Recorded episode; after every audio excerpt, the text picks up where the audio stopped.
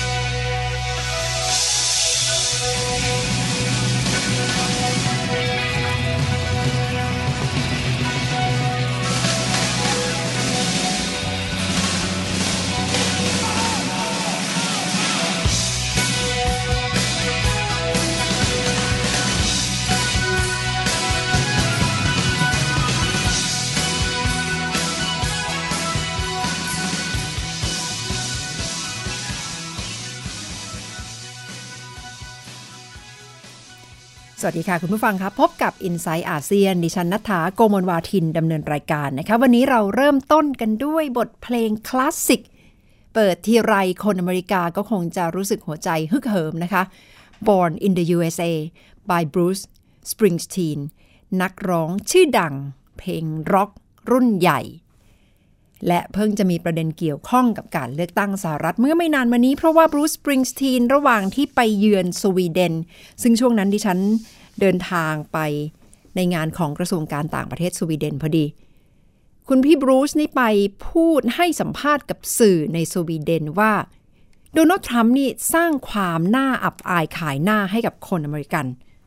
ทำตัวเป็นคนที่ไม่น่ายกย่อง แล้วก็เที่ยวไปพูดเรื่องที่ซับซ้อน ให้ฟังดูง่ายๆ เหมือนกับว่าจะแก้ปัญหาได้ แต่ว่าที่จริงไม่ง่ายขนาดนั้น ก็ถือว่าเป็นการแอตแทกโจมตีโดนัลด์ทรัมป์อย่างเปิดเผยสำหรับนักร้องรุ่นใหญ่คนนี้นะคะ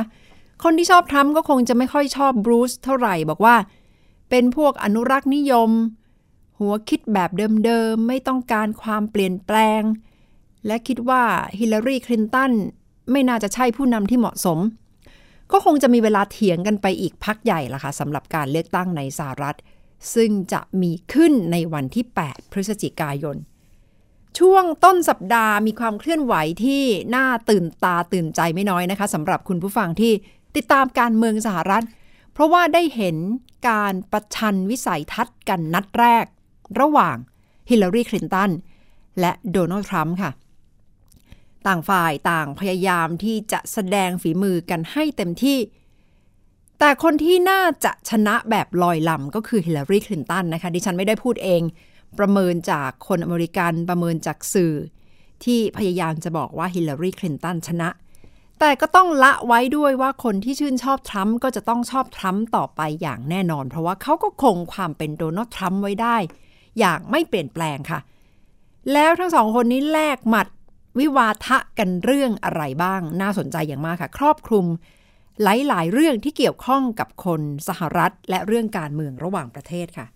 วัดกันหมัดต่อหมัดเลยนะคะ ตลอด 90 นาทีของการประชันวิสัยทัศน์ในนัดแรก ซึ่งวิธีกรตอนที่เริ่มขึ้นเวทีบอกว่า วันนี้ขอให้เป็นเวทีของทั้ง 3 คน ขอให้คนดูอย่าส่งเสียงอย่าโหฮาอย่า แสดงอาการใดๆทั้งสิ้น เพราะว่าต้องการที่จะให้ผู้สมัครทั้งสอง มีสมาธิอย่างสูงสุด เริ่มต้นมาในช่วงแรกพิธีกรถามถึงเกี่ยวกับประเด็นเรื่องของเศรษฐกิจเรื่องของรายได้ของคนอเมริกันฮิลลารีคลินตันก็ได้แซวตัวเองในประเด็นนี้ด้วยนะคะ ว่าพอพูดถึงเรื่องรายได้แล้ว ท้ายที่สุดแล้วตัวเองก็คงจะต้องถูกระบุว่าเป็นแพะในหลาย ๆ เรื่องค่ะ feeling that by the end of this evening, I'm going to be blamed for everything that's ever happened. Why not? Why not? Yeah, why not? พอฮิลลารีพูดเท่านั้นนะคะทรัมป์แทรกขึ้นมาทันทีว่า แล้วทำไมฮิลลารีจะไม่ถูกมองว่าเป็นแพะในเรื่องเหล่านี้ได้ล่ะ เพราะว่าที่ผ่านมาก็แสดงให้เห็นแล้วว่า ไม่สามารถที่จะแก้ปัญหาทำให้ปากท้องของคนอเมริกัน มีความอยู่ดีกินดีมากขึ้น ซึ่งก็เท่ากับการโจมตีนโยบายของพรรค เดโมแครตนะคะ พิธีกรถามต่อค่ะ ซึ่งก็คงจะเข้าทางโดนัลด์ทรัมป์อย่างมากว่าทำไมแรงงานของคนอเมริกัน นักธุรกิจอเมริกันถึงหลั่งไหล ออกไปลงทุนนอกประเทศ คิดว่าทรัมป์ถ้าขึ้นเป็นประธานาธิบดีจะแก้ปัญหาอย่างไร How are we going to bring back the industries that have left this country for cheaper labor overseas? When she started talking about this, it was really very recently. She's been doing this for 30 years. ได้ทีแน่นอนนะคะสำหรับโดนัลด์ทรัมป์ในฐานะที่เป็นคนที่ไม่เคยมีประสบการณ์ทางการเมือง ก็บอกทันทีว่าต้องถามฮิลลารีคลินตันแล้วล่ะทำงานการเมืองมา 30 ปีทำไมถึงยังแก้ปัญหาเหล่านี้ไม่ได้ โดยเฉพาะเรื่องของสภาพเศรษฐกิจของสังคมสหรัฐ ถัดไปฮิลลารีก็ต้องโจมตีกลับนะคะ บอกว่าเรื่องของการคืนภาษีก็ปฏิเสธไม่ได้ว่าโดนัลด์ทรัมป์นั่นแหละที่ได้รับสิทธิพิเศษ จากนโยบายด้านภาษีและกลายเป็นคนร่ำรวย ที่จ่ายภาษีน้อย แล้วทำไมถึงไม่ยอมเปิดเผย การคืนภาษีให้คนอเมริกันได้รับรู้ค่ะ Why won't he release his tax returns? And I think there may be a couple of reasons. First, maybe he's not as rich as he says he is. Second, maybe he's not as charitable as he claims to ฮิลลารีบอกว่า หรือว่าจริง ๆ แล้วทรัมป์เองไม่ได้มีรายได้เยอะมากมายอย่างที่พยายามบอกกับคนอเมริกัน แสดงว่าไม่ได้มีภาษีเยอะที่จะคืนกลับให้กับรัฐบาล แสดงว่าเป็นนักธุรกิจที่ไม่ค่อยประสบความสำเร็จเท่าไหร่ ก็เป็นความพยายามที่จะแลกกันหมัดต่อหมัดนะคะ ช่วงท้ายๆทรัมป์ตั้งคำถามถึงความอึดความแข็งแกร่งของฮิลลารีคลินตันว่าสงสัยจะไม่ค่อยสู้งานหรอก แต่ว่าฮิลลารีคลินตันก็คงจะเตรียมตัวมาดีนะคะสำหรับคำถามนี้ค่ะ Uh, she doesn't have the look. She doesn't have the stamina. I said she doesn't have the stamina. And I don't believe she does have the stamina to be president ทรัมป์บ of อก this ว่าไม่ country. เชื่อเลยว่าฮิลลารีจะมีความแข็งแกร่งมากพอในการทำหน้าที่ประธานาธิบดีสหรัฐได้ ฮิลลารีตอนที่มองทรัมป์พูดประโยคนี้ดูยิ้มยิ้มดูสบายสบายๆนะคะ จากนั้นก็บอกว่าลองคิดดูหน่อยเถอะถ้าคุณต้องเป็นรัฐมนตรีต่างประเทศ แล้วต้องเดินทางไปทั่วโลกไม่ต่ำกว่า 100 ประเทศ แล้วต้องนั่งประชุมเวลาที่ถูกตรวจสอบ นั่งอยู่ไม่ต่ำกว่า 11 ชั่วโมง ถ้าคุณทำได้แบบดิฉันค่อยมาถามดิฉันเรื่องความแข็งแกร่งของร่างกายนะคะ ดูแล้วฮิลลารีก็คงจะทำกันบ้านมาอย่างดี เตรียมที่จะตอบคำถามในหลาย ๆ เรื่องค่ะ และช่วงท้ายก็ได้เห็นภาพของผู้สมัครทั้งสอง เดินไปจับมือกันนะคะ บรรยากาศดูเหมือนจะสบายๆในช่วงท้าย และโดนัลด์ทรัมป์ก็จับมือพร้อมกับโอบเอลฮิลลารีแบบหลวมๆถึงสองครั้งด้านหนึ่งก็อาจจะมองได้ว่าเป็นการแสดงถึงมิตรภาพแต่ด้านหนึ่งก็อาจจะเป็นการอ่านภาษาร่างกายได้นะคะว่ากำลังแสดงว่ามีอำนาจเหนืออีกฝ่ายหนึ่ง เพราะว่าเป็นฝ่ายที่ไปโอบเอวนะคะ ซึ่งก็คงจะต้องอ่านกันในหลาย ๆ ท่วงท่าค่ะ แต่สำหรับฮิลลารีผู้คนคงจับตามองอย่างมากนะคะ เรื่องของหน้าตาภาษาต่างๆ วันนี้ดูสดใสอย่างมากนะคะ ใส่ชุดแดงแล้วก็คงจะลบคำสบประมาทเรื่องของสภาพร่างกายได้เป็นอย่างดีตลอด 90 นาทีเต็ม ขณะที่ทรัมป์ตอนที่ถูกตั้งคำถามเรื่อง ใบเกิดของประธานาธิบดีบารักโอบามาที่ทรัมป์มักจะหยิบยกออกมาเป็นประเด็น ก็ดูเหมือนจะต้อง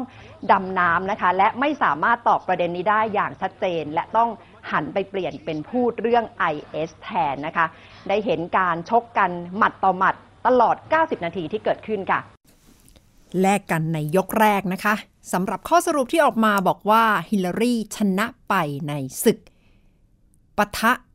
นัดแรกในการ ประชันวิสัยทัศน์ เลือกตั้งประธานาธิบดีสหรัฐ 2016 เวทีถัดไปดิฉันจะนำมาคุยกับคุณผู้ฟังต่อ 6 ตุลาคมค่ะสัปดาห์หน้านี้เอง ก็น่าจะได้เห็นความพยายามที่อาจจะแข็งกร้าวมากขึ้น รุกไล่มากขึ้นของโดนัลด์ทรัมป์ตลอด 90 นาทีที่ดิฉันนั่งดูอยู่นี้ทรัมป์พยายามที่จะแทรกตลอด ไม่ว่าจะบอกว่า no wrong why not ก็เป็นท่าทีของทรัมป์ซึ่งยิ่งตอกย้ำนะคะ ตอนท้ายนี่ยิ่งสนุกมาก เพราะว่าทรัมป์อยู่ ๆ ไปกล่าวหาฮิลลารีว่าไม่มีการควบคุมอารมณ์ สติไม่ดีพอที่จะเป็นประธานาธิบดีสหรัฐ ฮิลลารีก็เลยตอบกลับว่า แล้วผู้ชายคนนี้เหรอ ที่บอกว่าตัวเองควบคุมอารมณ์ได้ดีกว่า เพราะว่าเป็นคนที่พูดจาดูหมิ่นผู้หญิง ไม่ให้เกียรติผู้หญิง ชอบดูถูกว่าบทบาทของผู้หญิงก็คงจะทำได้แค่เรื่องความสวยความงามได้แต่ดูแลบ้าน เหล่านี้ถูกต้องแล้วเหรอสำหรับคนที่จะมาเป็นประธานาธิบดีสหรัฐคำตอบของฮิลลารีไม่ยาวแต่ว่าช่วงท้ายน่าจะได้ใจผู้หญิงไปจำนวนไม่น้อยนะคะ เพราะว่ายิ่งตอกย้ำแนวทางที่ชัดเจนของโดนัลด์ทรัมป์ว่ามีท่าทีที่ดูหมิ่น สุภาพสตรี ซึ่งห้ามประมาทนะคะ เป็นพลังสำคัญในการเลือกตั้งสหรัฐ เพราะว่า มีสิทธิ์ที่จะไปออกเสียงกันมาก ขณะนี้โดนัลด์ทรัมป์กำลังสร้างศัตรูในอย่างน้อยสองกลุ่มใหญ่ค่ะ ก็คือกลุ่มคนที่มีเชื้อสายละตินอเมริกา และกลุ่มคนเชื้อสายเอเชีย และเสียงของผู้หญิงที่โดนัลด์ทรัมป์ไม่พยายามที่จะเอาใจ และพยายามที่จะเข้าถึง แล้วฐานเสียงของทรัมป์คือใครก็คือกลุ่มแกนหลักของพรรคริพับลิกันซึ่งส่วนใหญ่จะอยู่บริเวณรัฐตอนกลาง และคนเหล่านี้ก็คงจะเป็นฐานเสียงหลักๆ ที่ ไม่ว่าจะอย่างไรก็จะไม่เปลี่ยนใจจากพรรคริพับลิกันค่ะ เพราะฉะนั้น รัฐที่จะต้องจับตาก็คือรัฐที่สวิงไปสวิงมานะคะสวิงหมายถึงว่า มีคนที่ยังไม่ตัดสินใจสูง และมักจะไปตัดสินใจ ใกล้ๆวันเลือกตั้ง ซึ่งก็จะคอยดู การดีเบต การประชันวิสัยทัศน์ แนวทางบุคลิก ภาพข่าวต่างๆ ที่จะออกมาในระหว่างการหาเสียง ซึ่งจะกลายเป็นปัจจัยสำคัญ ว่าใครจะเข้าถึงผู้คนได้มากกว่าค่ะ พักกันสักครู่ก่อนนะคะ คุณผู้ฟังคะและกลับมาติดตาม รายงานความสามารถในการแข่งขันระดับโลกที่ประกาศออกมา โดย WEF World Economic Forum หรือว่าเวทีเศรษฐกิจระดับโลก แต่ละปีออกมาไทยอยู่อันดับไหนสักครู่กลับมาติดตามค่ะ inside ASEAN.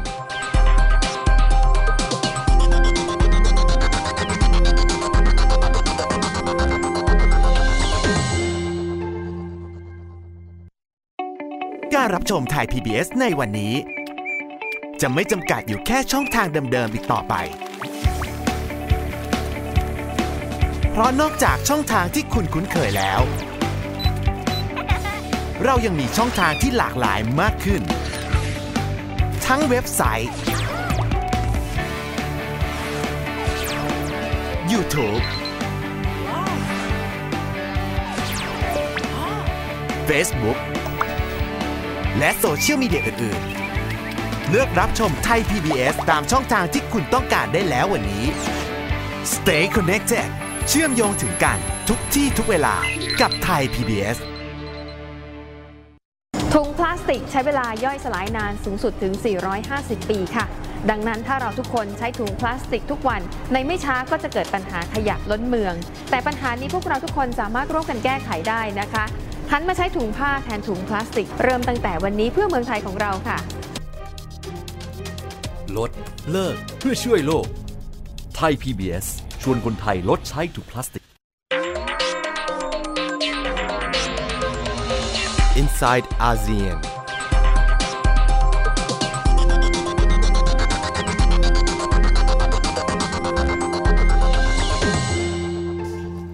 คุณผู้ฟังกำลังอยู่กับ i n s i ซต์อาเซียนดิฉันนัฐถาโกมลวาทินดำเนินรายการค่ะ คุณผู้ฟังคะ เรื่องของความสามารถในการแข่งขันของไทย World Economic Forum มีการจัดอันดับกันทุกปี ไม่ใช่เฉพาะประเทศไทยนะคะ ความสามารถในการแข่งขันของทุกประเทศทั่วโลก เป็นการจัดอันดับ 138 ประเทศ ดูความพร้อมในเรื่องต่างๆ ก็คือความพร้อมด้านการศึกษา เทคโนโลยีและสาธารณูปโภค